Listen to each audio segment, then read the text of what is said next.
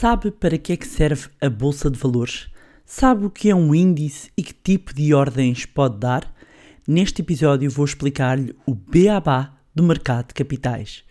O meu nome é Bárbara Barroso, sou especialista em educação financeira e finanças pessoais e sejam bem-vindos ao Money Bar. Money! Here comes the money. Here we go. Money talk. Here comes the money.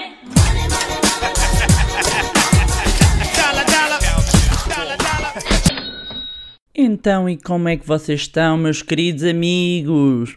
Como já puderam ver pelo título, hoje temos mais um guia para iniciantes. Ahm, para quem é mais pró, digamos assim, não se sintam ofendidos, que isto na vida temos uns para os outros, não é? Ninguém nasce ensinado. E como uh, alguns ouvintes espetaculares já tiveram a oportunidade de verificar, andei a fazer uns diretos no meu Instagram. Ah, não seguem? Ah, tá bem, deixei de estar assim quietinhos e depois digam que perdem o comboio. Vá, toca a fazer uma pausa e começar a seguir. Bárbara underscore underscore Barroso. Vá, já está? Pronto, vamos prosseguir. Então, como eu estava a dizer, tenho feito uns diretos sobre sessões de, de fecho de bolsa e hum, abordei alguns temas e, de fazer, e depois de ter feito também alguns posts com algumas coisas básicas até de bolsa, acabei por fazer um inquérito hum, sobre aquilo que tinha publicado e em função do resultado uh, eu percebi que era necessário este episódio e percebi que hum, este episódio estava a fazer falta uh, para depois eu poder estar mais à vontade para falar até do tema. Por isso, uh, vamos lá aqui falar do básico mesmo da bolsa. E hum, ao contrário do que algumas pessoas possam pensar, a bolsa não é algo que foi criado recentemente. A bolsa tem muitos anos, tem centenas de anos, meus amigos. Remonta mesmo a alguns séculos atrás. Então, ah, antes mesmo de entrarmos aqui em questões mais de funcionamento, vamos aqui para um pequeno momento de história. Então, a primeira Bolsa de Valores do mundo uh, surgiu e, uh, à data de 1487 em Bruges, na, na Bélgica, com a expansão comercial e mais tarde, em 1531, foi criada a Bolsa de Antuérpia, também na, na Bélgica, um, e que, baseada na negociação de, de empréstimos e que, no fundo, é considerada a primeira Bolsa oficial. Um, as primeiras ações de que se tem notícia foram emitidas em 1602 na Bolsa de Amsterdão pela Companhia Holandesa das Índias Orientais, que na época monopolizava a colonização ali na Ásia. Ou seja, como veem, isto já foi há muito, muito tempo. Então, em Portugal, um, ora bem, no século XIX, mais concretamente em janeiro de 1891, uh, foi criada a Bolsa de Valores do Porto e em outubro de 1901 a Bolsa de Valores de Lisboa. Ou seja, acaba por ser aí a criação que vai dar origem à Bolsa que uh, nós temos hoje. Portanto, agora temos aqui o nosso momento de história. Vamos então uh, entrar propriamente naquilo que é a Bolsa. Afinal, o que é, que é a Bolsa de Valores? A Bolsa de Valores é, no fundo, um mercado organizado onde se negociam ações de sociedades de capital aberto, podem ser públicas ou privadas, e de outros valores mobiliários. E, no fundo, a principal função da Bolsa de Valores é, é manter a transparência e manter-se como um, loca um, local, digamos, de, um, de, eficiente para a negociação e compra e venda de ações, de opções, de uh, moedas, de mercadorias também, não é? Portanto, a Bolsa acaba por servir para preservar também uh, elevados padrões de negociação, com rapidez, com amplitude, com detalhe e toda a gente ter acesso à mesma informação ao mesmo tempo. De uma forma muito resumida, uh, aqui a Bolsa ou o mercado de capitais acaba por ser um ponto de encontro onde há a transferência de quem tem excesso de recursos e, portanto, vai colocar Uh, como tem excesso de recursos, vai colocar uh, uh, os seus ativos à venda e quem tem escassez do mesmo. E que neste caso vai comprar. portanto, costuma-se dizer que há transferência de riqueza, não é? Um, que aqui há um estímulo da economia, porquê? Porque as empresas se vêm financiar, as pessoas vêm aplicar as suas poupanças e tudo isto é assegurado por um meio transparente rápido e confiável. É isto que é a bolsa, ok? Um, e a verdade é que a negociação de ações é o exemplo mais conhecido de mercado de capitais, um, mas a verdade é que um, existem vários instrumentos uh, que podem ser negociados na Bolsa. Vamos nos focar nesta nossa aula não é? Já perceberam? Mais uma aula, não é? Uh, em que uh, basicamente as empresas, para, para vos explicar, basicamente as empresas têm três formas de se conseguir financiar ok, eu, portanto, eu preciso, sei lá, eu sou uma empresa e preciso de comprar uma, um, um, sou uma empresa industrial e preciso de comprar aqui uma máquina, uma nova máquina, uh, quero, quero expandir o meu negócio e abrir mais, mais lojas, portanto, como é que eu posso financiar? Através de empréstimos de terceiros, não é? Um, reinvestindo os lucros que eu tenho e através de participação acionista. E, e, vamos nos centrar neste último ponto, com especial foco no mercado de ações, para ser mais fácil de entender. Como eu estava a dizer isto, não é? Isto é uma escadinha, não é? É um guia. Uh, estamos aqui mesmo na base para quem não faz ideia o que é que é a bolsa. E hum, quase sempre quando começamos a ouvir falar de bolsa, uh, as pessoas acabam por assumir que falamos de investir em ações. Como eu estava a dizer, embora haja. Hum, haja mais, eh, mais instrumentos do que ações. E para depois entrarem mais a fundo, um bocadinho, um bocadinho mais a fundo nas ações, claro que ainda não é muito a fundo, mas um bocadinho mais, podem ouvir novamente, ou quem não ouviu, ouvir o episódio 9 e o episódio 10, porque hum, se calhar eh, agora tudo vai fazer uh, mais sentido. Portanto, quando nós pensamos no mercado de capitais, nós temos de pensar eh, basicamente aqui em três agentes. Temos de pensar na, na bolsa, temos de pensar na, numa corretora e instituições financeiras autorizadas. Ou seja, é, é importante que as pessoas percebam que para investir em bolsa é preciso um intermediário financeiro normalmente uma corretora e que é necessário abrir uma conta de negociação, eu tenho que transferir o dinheiro para essa conta e começar a negociar. Mas antes disto, convém perceber que há dois tipos de mercados. ok?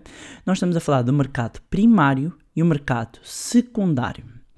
Explicando de uma forma bem simples, o mercado, uh, no mercado primário é disponibilizado um, um ativo pela primeira vez e adquirido por um investidor, ou portanto uma empresa vai entrar na bolsa, ela é listada uh, uh, no mercado uh, e quando esse investidor, quando o investidor já vai negociar esse título e vende a uma terceira pessoa, já estamos a falar do mercado secundário. Portanto, a partir de, de ser, de entrar no mercado e haver aqui a negociação, nós significa quando, quando falamos de vamos negociar, é comprar ou vender as ações, ou vou investir numa ação, são ações que negociam no mercado uh, secundário. E uh, uh, a Bolsa de Valores permite então que os investidores tenham acesso a um ambiente altamente seguro, garante aqui a liquidação das operações, porque basicamente nós temos de um lado a empresa que está a disponibilizar o seu capital, está a vender as suas ações, e do outro lado nós queremos comprar. Pá, isto não é à porta da empresa que se faz, não é? Portanto, nós temos aqui uma plataforma e para acedermos, nós nem sequer compramos, nós não temos acesso direto à bolsa. Nós precisamos de um intermediário financeiro que vai enviar a ordem, um, que, ou seja, nós colocamos a nossa ordem no intermediário financeiro e através da bolsa é que esta operação é, é, é realizada. Depois, um ponto que é também importante de perceber é quando se compra a ação a ação não fica guardada na corretora, mas sim num, numa empresa, num custodiante, ok? Isto para quê? Para se acontecer alguma coisa com a corretora, não haver problemas um, com, com, com os títulos ok? Um, e, e, saber que além da própria bolsa garantir toda a transparência, obviamente todos os mercados tem reguladores de mercados capitais, regulador da Bolsa, que no caso português é a Comissão do Mercado de Valores Mobiliários, ou seja, a CMVM. Ok? E, uh, portanto, se eu já tenho uma conta de negociação, se já escolhi, por exemplo, a ação que quero comprar ou vou ter que dar uma ordem, uh, e já devem ter ouvido este tema, este termo, digamos assim, um, a questão é perceber então o que é que é uma ordem de bolsa? E uma ordem de bolsa, no fundo, é aquela que o investidor, como, como eu estava a explicar, e agora mais em detalhe, dá a um intermediário financeiro, é uma corretora, um, e uh, no fundo o objetivo da ordem é, é, que deve ficar totalmente identificado e, e, e, o que é que deve conter esta ordem? Deve identificar uma ordem se é uma ordem de compra ou se é uma ordem de venda, não é? Se eu estou aqui a comprar ou se que eu estou a, ven- a vender. Porque imagina que eu tenho os títulos e de repente, aliás, a quando hum, a, a realização e, e- e a gravação deste podcast, o mercado tem estado muito volátil, ou seja, tem tido quedas abruptas e depois umas, umas correções. Portanto, uma pessoa que entre no mercado, compre ações, depois pode resolver eh, eh, eh, vender ou então já tinha as ações e, e- e quer vendê-las. Portanto, a ordem tem que identificar se é de compra, se é de venda. Depois tem que identificar quais é que são os títulos a executar. Qual é que é, neste caso, vamos imaginar a ação, a empresa, ok? E dar aqui uma nota, eu já tinha falado disso no, no podcast, todas as, as ações normalmente têm um código e o código chama-se um ticker, que é composto por números e letras, ok? Depois, o que é que a ordem também deve conter? O volume ah, que está disposto a negociar, o preço a que quer comprar e vender, a forma de execução da ordem e o prazo, ok? Um, e também deve, eh, eh, convém ter em conta eh, a forma de negociar as ordens e devem ter uma ordem de prioridade. Ou seja, em primeiro lugar vão-se ordenar pelo preço, que no caso de ser uma ordem de compra, ordena-se da maior para a menor, no caso de tratar de uma ordem de venda, orde- ordena-se de menor para a maior, Eh, e no caso de eh, coincidirem no preço, ordena-se então segundo a ordem de introdução, eh, isto é, a que se tenha emitido em primeiro lugar. Então, mas e só há um tipo de ordem ou, ou há mais? Há mais e, e- e- e vou explicar-vos então os tipos de ordem de bolsa mais frequentes e que acabam por determinar o preço e o modo da, da transação. Porque uma coisa que é importante perceber é isto é um mercado, ok? Portanto, há gente a querer comprar e há gente a querer vender. E eh, eh, eu não tenho que comprar ao preço que está no mercado. Vamos imaginar que a cotação está a 2 e eu posso querer dizer que eu quero comprar a 1,90 e dou essa ordem ao mercado. E a ordem será executada quando encontrar alguém que esteja disposto a vender a 1,90. Ok? Como eu posso ter alguém que de repente diz: Não, eu quero vender, mas quero vender a 2,10. E se de repente eu tenho um a querer comprar a 1,80 a 2,10, estes não, esta ordem não se vai cumprir, ok? Mas depois é deste encontro da oferta e da procura que se vai, e da, e da venda e da concretização das ordens, que se vai formando o preço, ok? Portanto, é importante perceber isto, que hum, há dois lados, há compradores e há vendedores. Ok?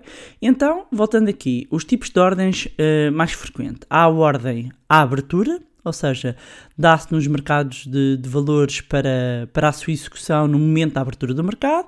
Há a ordem de mercado, executa-se ao preço atual do mercado. Há a ordem limitada, que é limita-se ao preço que o investidor indique. Um, em ordem eh, de compra não será superior ao preço e, e, caso contrário, nas vendas não será inferior. Há ordem ao melhor, que é toma o melhor preço que oferece o mercado no momento da sua emissão.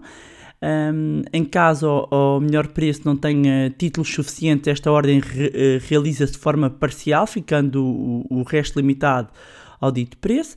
Há a ordem on-stop, este tipo de ordem não se, não se imita até que a cotação não chega ao preço que determinou. Quando chega ao preço, então, converte-se numa ordem de mercado. Há uma ordem stop limitada. Este tipo de ordem não, não se emite até que eh, a cotação não chega a um determinado preço e quando chega converte-se em uma ordem limitada.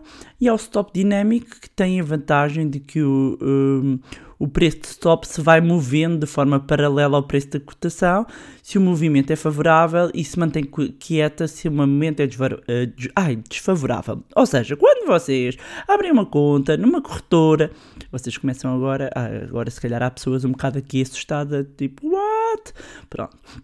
Isto quando, quando de repente abrem uma conta numa corretora, quando vão uh, uh, começar a investir, portanto têm o dinheiro, vão começar a investir o, o vosso dinheiro, um, saber que, uh, um, primeiro de tudo, como é que funciona o mercado, dois, que existem diferentes ordens, perceber com, como é que funciona um, é bastante importante, ok? E é por isso que eu estou a fazer este episódio. Uh, agora, mas também para compreender a bolsa temos de falar de índices. E o que é que é um índice?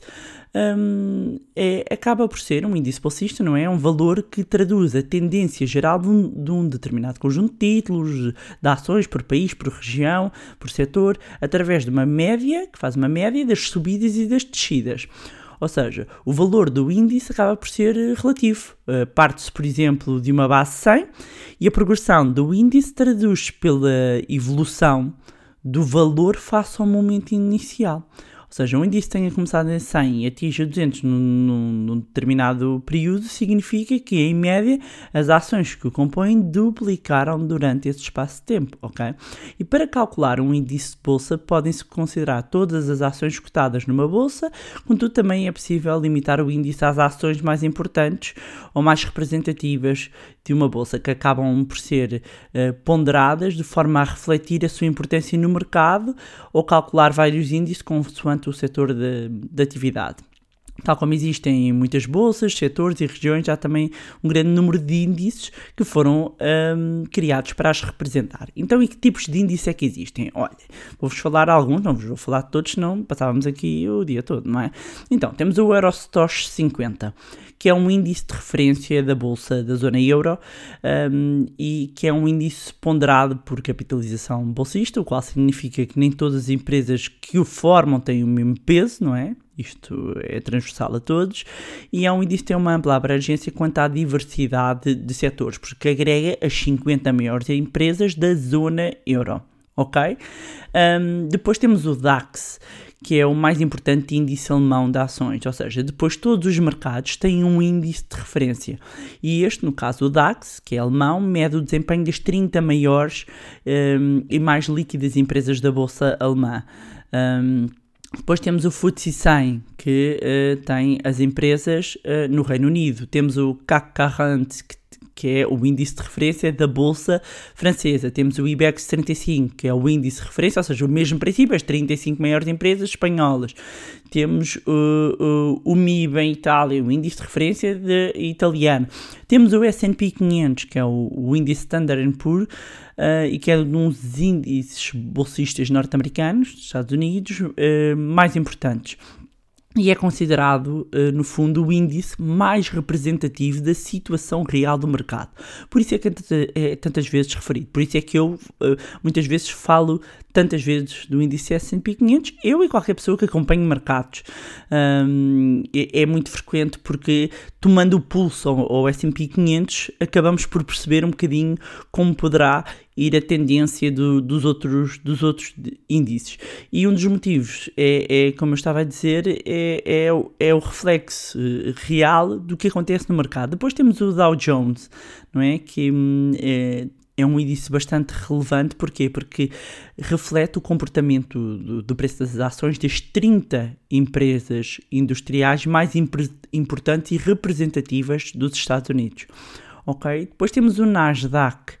Um, e o um, um, Nasdaq é um mercado de ações eh, automatizado norte-americano no qual estão listados, estão cotados mais de 2.800 ações de diferentes empresas, na sua maioria de pequena e média capitalização. É o segundo maior mercado de ações em, eh, em capitalização, ou seja, o segundo maior mercado do mundo, só depois da Bolsa.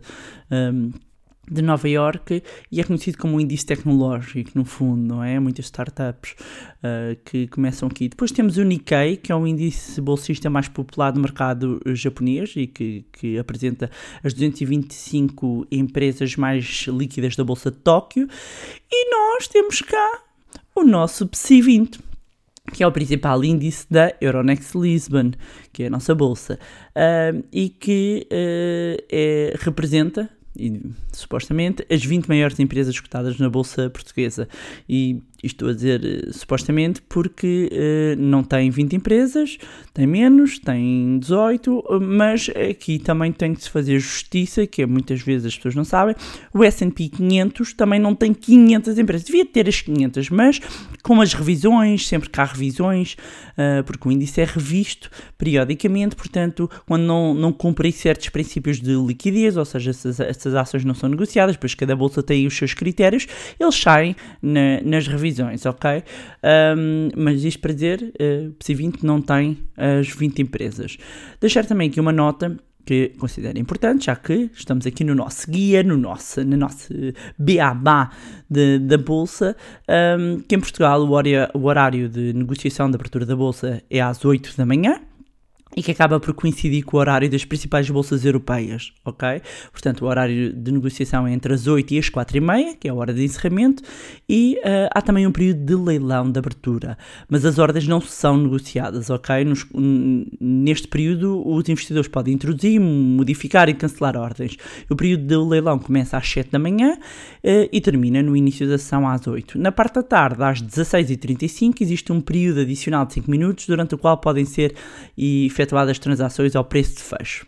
Ok? Pronto, para vocês saberem. Agora, um, um- mais uma, um- umas notas que parece-me importante adicionar ainda hum, neste nosso guia, eh, que são as operações, assim, digamos que mais comum que se podem ouvir falar quando falamos de bolsa. Estamos a falar do quê? OPV, OPA, OPT. Então, começar pela OPV, Oferta Pública de Venda, eh, conhecida também em inglês por IPO, Initial Public Offering, e consiste no fundo na disponibilização das ações eh, por, por um grupo ou pela própria sociedade ao público em geral, no intervalo de preços eh, ehm, para os investidores que vão manifestar as suas intenções de aquisição. Ou seja, basicamente, nós estamos a falar da empresa ser admitida em bolsa. Quando uma empresa não está na bolsa, não está cotada, que é a designação que se usa, as empresas da bolsa estão cotadas na bolsa, ok? Portanto, quando uma empresa ainda não está cotada na bolsa, vai a primeira vez, ou seja, mercado primário, vai a primeira vez para, a- para a bolsa, faz um IPO, ok? Depois temos uma OPA, que é uma oferta pública de aquisição, que é quando uma empresa demonstra o interesse em compra de outra e acontece essa intenção de adquirir mais de 50% do capital social da empresa, então a empresa que lança a OPA é, é, eh, obrigada, inclusivamente, a elaborar um prospecto ok? E no prospecto eh, vêm definidas todas as condições eh, dessa oferta. Porquê? Porque nós, quando compramos uma ação, somos acionista. E um dos princípios do mercado de capitais é que a informação é transparente. Todos os stakeholders, todas as pessoas, todos os investidores têm acesso à mesma informação ao mesmo tempo. Vocês agora começam a perceber porque é que às vezes há preocupações de certos CEOs de empresas cotadas, certos, quando falamos de CEOs, do diretor executivo de empresas, os presidentes de empresas cotadas, às vezes não podem dizer, ah, ah, dar certas informações porque tem que ser comunicado aonde a CMVM, ao regulador de mercado, para eles disponibilizarem no site a informação ao mercado todo ao mesmo tempo. Vamos dar um exemplo que ainda há pouco tempo aconteceu ah, com um jogador de futebol, portanto, nós estamos a falar de SADs de futebol que estão cotadas em bolsa e estando uma empresa cotada, as empresas que estão cotadas em bolsas são obrigadas a um conjunto de prestação de contas e de informação ao mercado. Portanto, não pode haver aqui acesso a informação privilegiada. E há, de repente, um jogador qualquer que de repente diz que já vai vendido para aqui ou vai vendido para lá. Isto, ele não pode dizer isto. Ele não pode dizer isto ah, ah, com, com, com, com, como toma lá da cá aquela palha. Não, esta informação, tratando-se de uma sociedade cotada, tem de ser, ah, se é verdadeira, tem de ser ah, comunicada à CMVM e é a CMVM que lança o comunicado ao mesmo tempo para o mercado. Para quê? Para todos os investidores poderem tomar uma decisão de investimento, comprar, manter, fazer alguma coisa ao mesmo tempo. Não há acesso a informação privilegiada. Esta é a grande mais-valia da Bolsa. É garantir esta transparência. E é por isso que muitas vezes mesmo, e eu já estive do lado dos jornalistas, a gente puxava, puxava, puxava e sabemos que não, não se podem divulgar números. Portanto, eh, números quando eu digo, eh, por exemplo, queríamos antecipar, perceber ah, como é que estão as contas do primeiro trimestre, como é que estão a correr. Não pode divulgar, só pode, se é uma empresa cotada, só pode divulgar nas, na- nas apresentações hum, das contas eh, públicas, ok? Portanto, todo este ponto é muito hum, importante. Depois, voltando aqui, a A OPT, Oferta Pública de Troca, é uma, uma operação muito idêntica, digamos, que à OPA, só que neste caso, em vez da entidade compradora oferecer uma determinada quantia de dinheiro, dá como contrapartida ações hum, dela própria. No entanto, muitas vezes não, não existe a possibilidade de escolha, pelo que a operação acaba por ser feita apenas com a troca de ações e, nesse caso, além da relação de troca da proposta, é preciso ter atenção um, ou não, uh, se vale a pena ficar com as ações da empresa que lançou a operação. Uh, pode acontecer que as perspectivas dessa empresa não sejam são favoráveis e pode não aceitar a troca e, nesse caso, vende as ações. Ok? E agora, se calhar, para esta altura, a vossa cabeça já está a fazer pipocas, não é? Não sei se são pipocas queimadas ou se estão douradinhas, ok? Mas é muito importante esta parte final, ok? Prometo. Parte final. Mas quais então são os riscos de investir em bolsa? Ok? Então, uma, é, esta é uma das perguntas que os investidores muitas vezes fazem, um, como qualquer outro tipo de pergunta, seja mercado de valores ou outro, é quais são os riscos que enfrenta o meu dinheiro? Ok? Portanto, os principais riscos que podemos encontrar quando, quando se investe em bolsa são 1. Um, risco de mercado, que é também conhecido como risco sistémico. O que é que isto significa? Significa que um, está relacionado com as tendências de mercado que afetam os movimentos que, que, que produzem no mercado, uh, acentuando o seu risco, ou seja, está associado à volatilidade. A volatilidade é aqui a oscilação uh, do preço, portanto. Um, associada à volatilidade que enfrenta aqui o, o mercado. Um, este é um tipo de risco que é mais amplo e que engloba, no fundo, todos os ativos financeiros, não só as ações, como obrigações, como fundos de ações, etc. Depois temos o risco de liquidez. Este risco pode dar-se quando quer vender ou liquidar uma posição. Isto é muito importante porque, às vezes, as pessoas, por falta de literacia financeira, uh, não compreendem que um determinado produto tem risco de, de liquidez. Ou seja, isto pode acontecer uh, já que no momento em, em já não ter compradores para esse valor, ou seja, falta liquidez e que obriga a, a, a vender um preço uh, inferior. Por isso é que quando vamos investir devemos ter uh, atenção ao volume de capitalização da empresa. Um, porque eh, quando, quando não estamos a investir numa empresa de grande capitalização, ou seja, estamos a investir numa empresa uh, uh, mais, mais pequena, devemos analisar, um, no fundo, qual é que é o spread, o bid e o ask da companhia, ou seja, no fundo devemos analisar aqui uh, o indicador de liquidez para perceber se, bem, se eu de repente quiser sair da ação, se alguém um, que, que, esteja disponível para, para comprar. Mas uh, uh, quando falamos, quanto maior o spread, maior o diferencial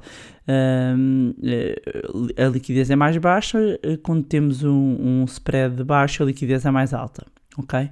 A diferença entre uh, uh, uh, o bid e o ESC, ou seja, entre quem quer oferece e compra. Depois, risco não sistémico. Entendemos por risco não sistémico aquele risco particular que é próprio da empresa, ok? Uh, que decorre dos fatores próprios e específicos de cada companhia. Uh, este tipo de, de riscos afeta somente a empresa em si e não o mercado, ok? E este risco habitualmente diz que é diversificado porque existe a possibilidade de, de o reduzir ou de controlar através de uma diversificação, ou seja, uh, quando estamos a falar de uma carteira de investimento, os riscos não sistémicos são mais fáceis de acomodar. Depois temos o risco operacional, que é aquele que engloba todas as perdas financeiras originadas por falhas ou deficiências uh, que possam existir nos processos, nas pessoas, tecnologias, sistemas internos, entre outros. Um, este tipo de risco já não tem em conta as perdas uh, ori originadas por mudanças do meio político, económico e social. Temos o risco contraparte e este risco surge quando uma das partes uh, cumpre um, com a sua obrigação na compra uh, e a outra parte não o faz simultaneamente, ou seja, elimina-se este risco nas operações levadas a cabo através do mercado organizado um, e no caso dos derivados, eu não vou entrar aqui muito, muito nesse ponto, uh, evita-se por ter uma câmara de compensação. Um, depois temos o risco legislativo. Este tipo de risco não depende diretamente do mercado, ou seja, depende do poder legislativo, o Parlamento, o Governo, o regulador, de mudar ou criar leis que possam afetar determinados setores ou, ou mercado de, de um modo geral. sempre se deve ter em conta quando nós estamos a investir um, as leis que estão pendentes ou, ou que estão para ser promulgadas que possam afetar de maneira negativa um, eh, um determinado ativo, ok? Portanto, e às vezes quando, quando podemos estar a diversificar e a construir a nossa carteira de investimento, eh, ter este ponto em atenção. Depois temos o risco-preço, que é um dos riscos que o investidor costuma ter mais em conta, já que a diminuição no preço pode fazer com que o seu investimento perca valor, não é? Uh, principalmente o preço de um, do investimento reflete-se através de diferentes fatores que afetam a oferta e a procura. Temos o risco de inflação, que é um dos mais destacados dos investidores, já que a taxa de, de, de inflação é maior ao rendimento uh, que gera o nosso investimento, não é? E reflete o impacto das variações da, da taxa de inflação nos nossos investimentos. Um, o dinheiro investido terá um poder de compra menor e, portanto, podemos ter um valor real negativo, isto é, a inflação acaba por reduzir o rendimento que, que gera um investimento, embora historicamente as ações mantiveram um, acima da inflação. Okay? Depois temos o risco de taxas de juros, média sensibilidade, que pode ter, uh, que podem os seus investimentos ter às possíveis mudanças sofridas pela taxa de juros. E este, uh, este risco afeta os investimentos que oferecem rendimentos fixos, Uh, como obrigações ou ações preferenciais, ok? A todos estes riscos há que somar ainda outros riscos menos habituais, não é? Que são ataques terroristas, catástrofes, guerras, entre outros uh, tipos de, de acontecimentos que não são controláveis e que podem afetar o preço das ações. E, meus amigos, neste momento estamos a passar por um, não é? Esta, esta situação de calamidade uh, e de epidemia global do Covid-19 criou aqui um risco acrescido. E por isso apanhou tanto os mercados desprevenidos e, e por isso o choque tão grande que tem acontecido uh, nas bolsas. Depois também temos aqui o risco, digamos, aqui do meu broker, da, da minha corretora, imaginando que a corretora avaria ou as nossas ações ao fundo de investimento um, estariam a salvo, uh, tanto as ações como os fundos não estão no nome do broker, mas estão no nome do investidor. E depois há um fundo garantido de investimentos que oferece uma, uma indenização aos investidores e às suas uh, entidades em caso de insolvência. Mas eh, estes acabam por ter todos os riscos. Como diz um amigo meu, acordou de manhã, então já tomou risco, ok? Um, portanto, mas isto acaba por, por resumir uh, todos os riscos que, que, estão associados, mas não é? Desde o momento em que nós acordamos, temos o risco de morrer, não é? A verdade é esta. Um, e quando nós pensamos até uma escala global, e mesmo as seguradoras, as seguradoras uh, um, vivem exatamente da, da gestão que fazem do risco, portanto, achar que isto só está associado ao mercado ao mercado bolsista é errado. Há risco em tudo, ok? Não, não há risco zero. Um, e pronto, era isto que tinha para vos trazer hoje. Ficou aqui, ou oh não, digam lá, um verdadeiro guia para iniciantes de bolsa, de mercado de capitais. Um, e, e, e, é exatamente para perceber, antes mesmo de perguntarem sobre corretoras, sobre produtos, qual é que é a melhor ação para comprar em queda, isto, aquilo, aquilo outro convém perceber esta base e, e, muitas vezes eu dou por mim, inclusivamente, a pessoas que até já estão nos investimentos e que não sabem como é que isto funciona uh, atrás, ou seja, não, não sabem todo este funcionamento. E, e, eu considerei que era relevante e já queria fazer há mais tempo e este foi o momento e espero que vos tenha sido útil. E mais uma vez deixar um obrigado muito especial a quem tem enviado as mensagens de apoio e feedback. Eu fico mesmo, mesmo, mesmo, mesmo, mesmo, mesmo, mesmo, mesmo muito feliz. Um, e como eu digo sempre, eu gosto de sentir que vocês estão aí a ouvir e, que o conteúdo está a ser-vos útil. Às vezes só aquela força um, a dizer gosto muito, obrigada. É, é importante, é importante porque eu faço realmente uh, estes conteúdos com um maior carinho para vocês e conteúdos gratuitos. Eu sei que não há muitos conteúdos um, em português uh, para portugueses uh, em Portugal e, e, portanto, haver isto ainda por cima gratuito hum, eu sei que é quase uma raridade, não é quase um ativo eh, raro. Aproveitar ainda para dizer que relativamente às dúvidas, pedir-vos mesmo, mesmo, mesmo que sejam todas canalizadas para o e-mail info.barbarabarroso.pt para o consultório financeiro, que hum, já arrancou eh, no meu Instagram, já têm lá as primeiras perguntas respondidas, portanto já sabem, acompanhem o meu Instagram, bárbara underscore underscore barroso. Mais uma vez, não se esqueçam de subscrever o podcast onde estiverem a ouvir, deixem a avaliação, também no iTunes, por favor, vão lá, deixem uma avaliaçãozinha no iTunes, para que mais pessoas tenham acesso aos conteúdos de literacia financeira. Podem continuar a acompanhar também conteúdos no site do Manilab, www.manilab.pt e também no meu blog barbarabarroso.pt. Se gostaram do conteúdo e acham que vai ser útil a outras pessoas, uh, enviem. Enviem, uh, partilhem, um, sejam um agente de mudança. Ajudem também vocês um, a promover a literacia financeira. Um, sejam vocês também a contribuir, a dar o vosso contribuir, contributo partilhando um, este podcast. Quanto a nós, encontramos-nos no próximo Money Bar. Money! Here comes the money. Here we go. Money talk. Here comes the money.